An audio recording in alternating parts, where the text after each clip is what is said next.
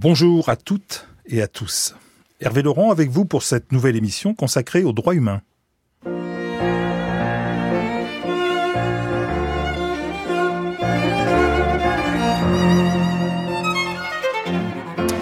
Pour cette seconde émission de l'année maçonnique, j'ai l'immense plaisir d'accueillir Daniel Menskar, grand maître national, président de la Fédération belge du droit humain, et Sylvain Zegni, grand maître national, président de la Fédération française du droit humain. Bienvenue sur notre antenne. Sylvain Zegni, vous êtes maître de conférence à l'université Gustave Eiffel, après avoir effectué des études de sciences économiques à l'université de Nanterre. Vos recherches portent principalement sur les villes intelligentes et sur la gouvernance des territoires. Daniel Menskar, vous avez fait des études de sociologie et d'anthropologie à l'Université libre de Bruxelles.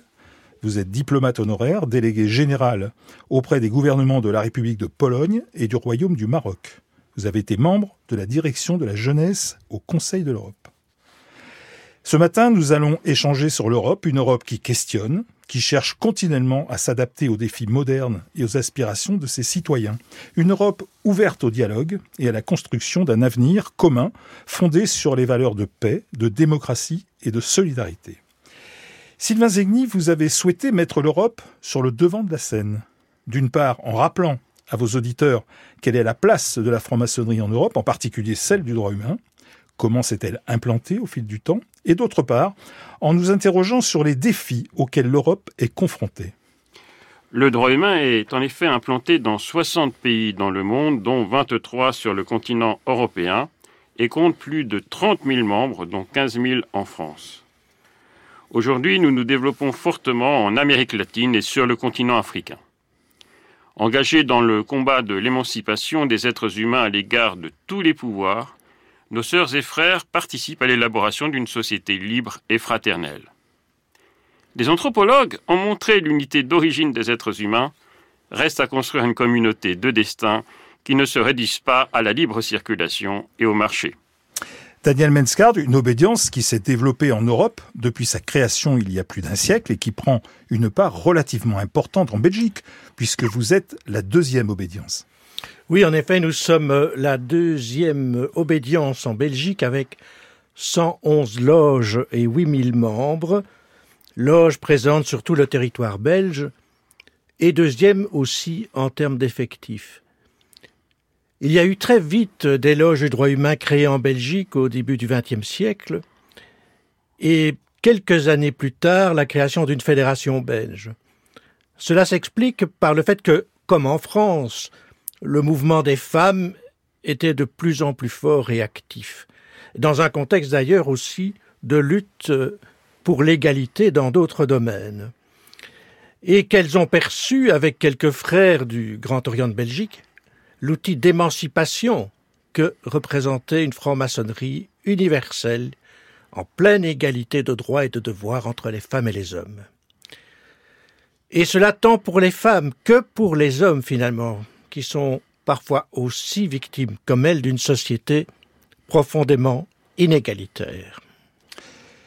Une Europe qui ne se limite pas à la libre circulation des biens et au marché, une Europe plus inclusive en quelque sorte.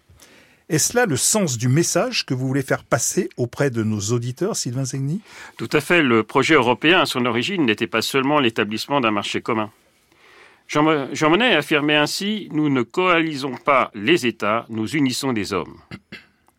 Placer sur un pied d'égalité les libertés de circulation des biens, des capitaux, des services et des personnes ne pouvait que réduire notre espace commun en un simple espace économique, nous soustrayant toute sa dimension citoyenne.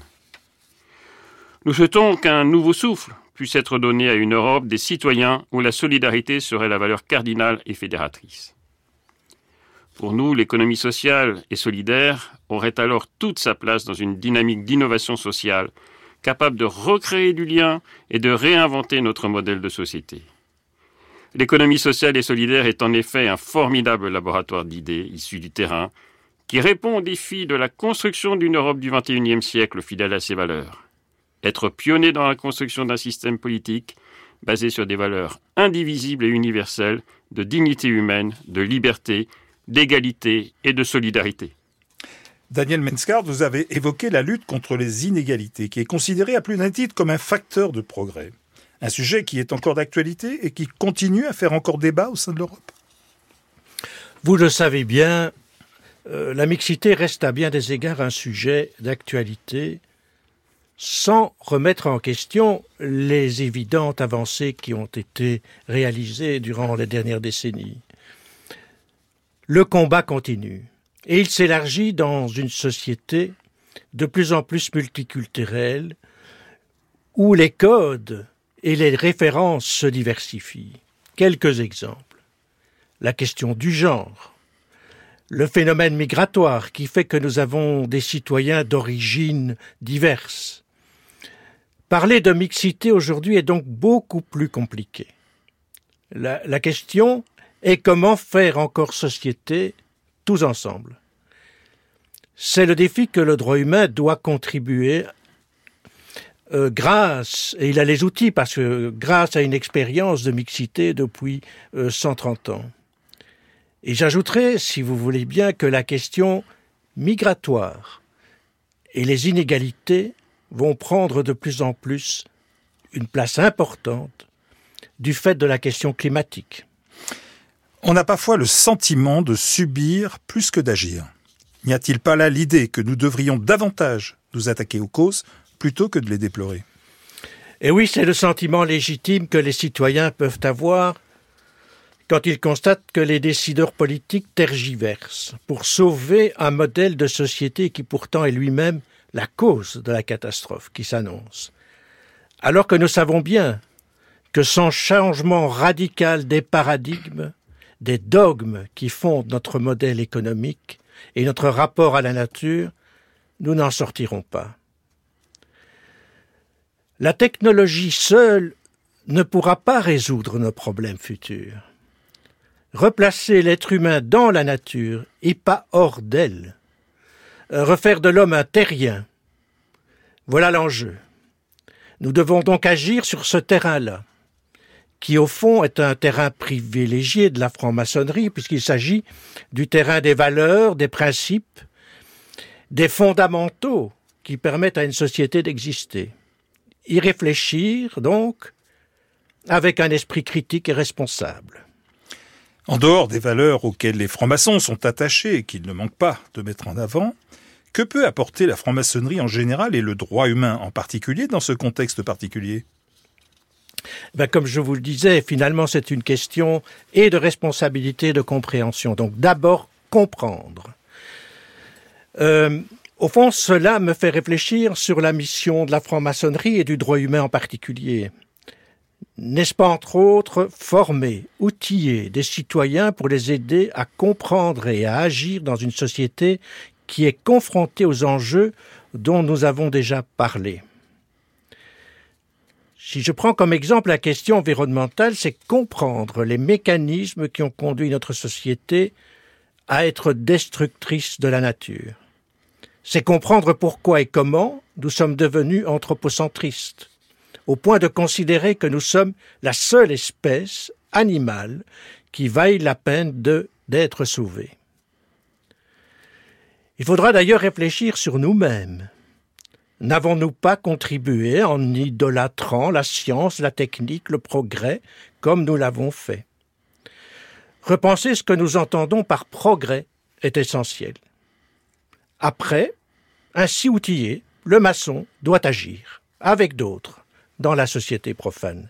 Même si ce dialogue est parfois difficile, il faut sans doute mener notre combat avec des citoyens qui, sur le plan philosophique, ne pensent pas tout à fait comme nous. Sylvain Zegni, quel rôle les francs-maçons du droit humain cherchent-ils à jouer dans le contexte du dialogue encouragé par le traité de Lisbonne entre les organisations confessionnelles et non confessionnelles au sein de l'Union européenne?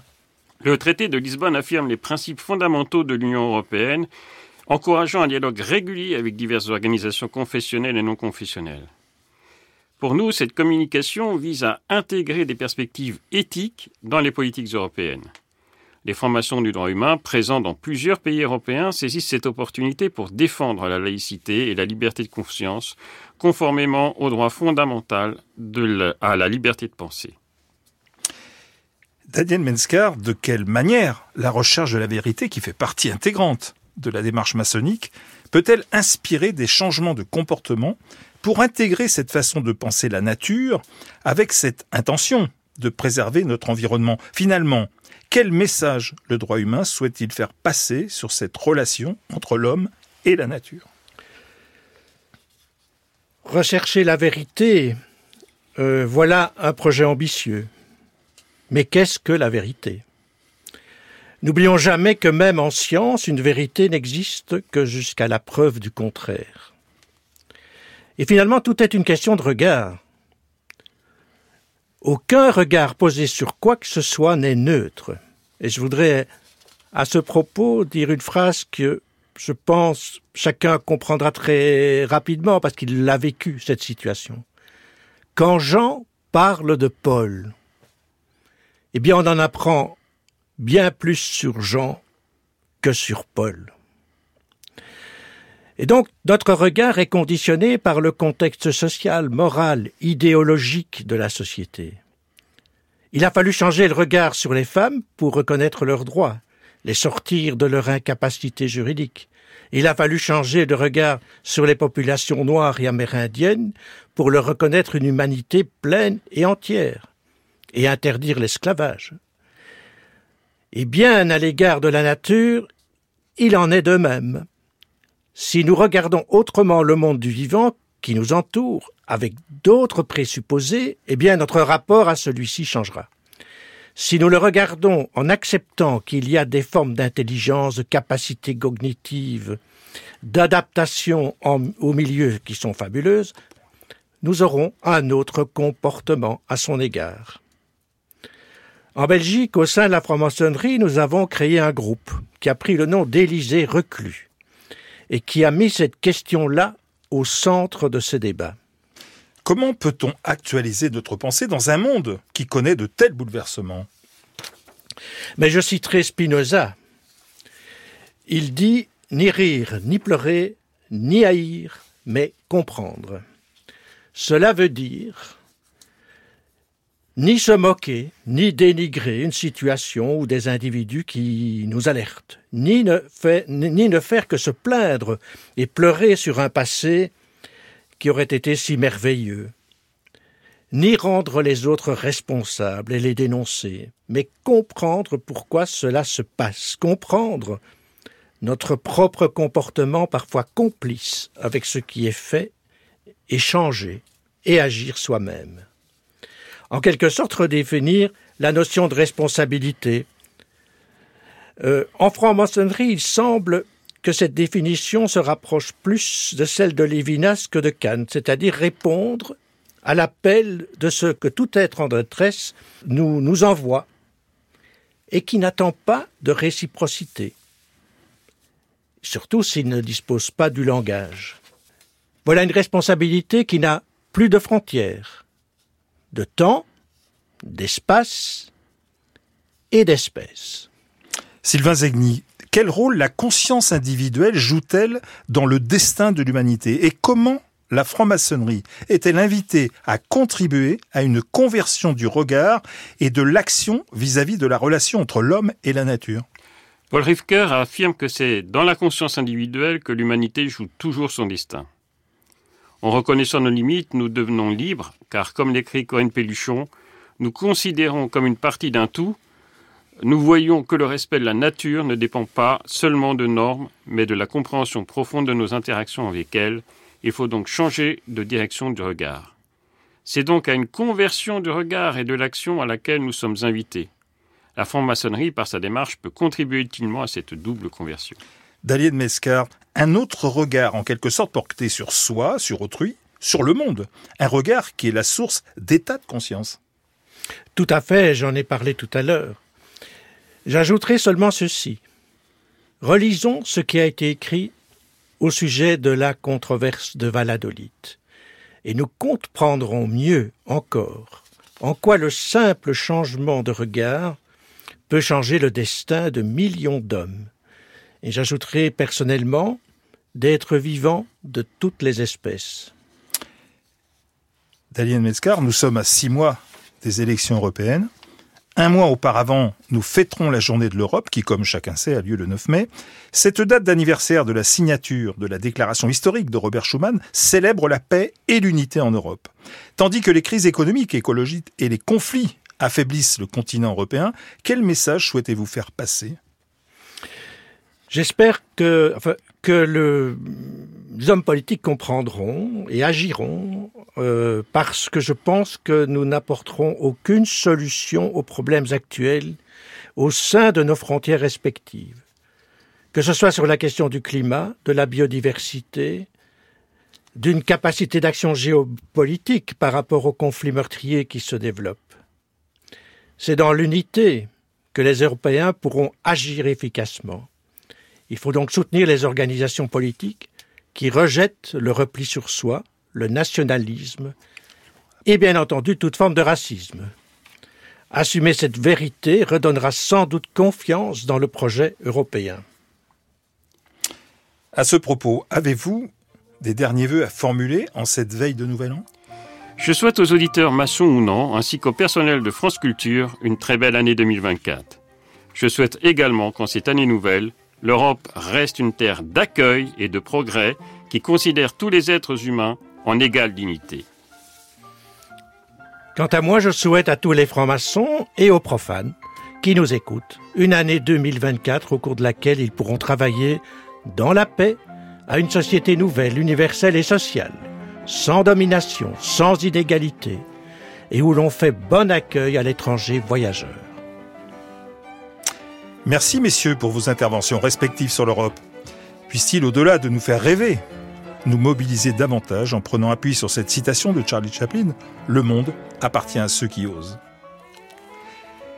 Nous remercions Nicolas Bonnet à la technique, Luc Jean Reynaud à la réalisation, Claire Poinsignon à la coordination.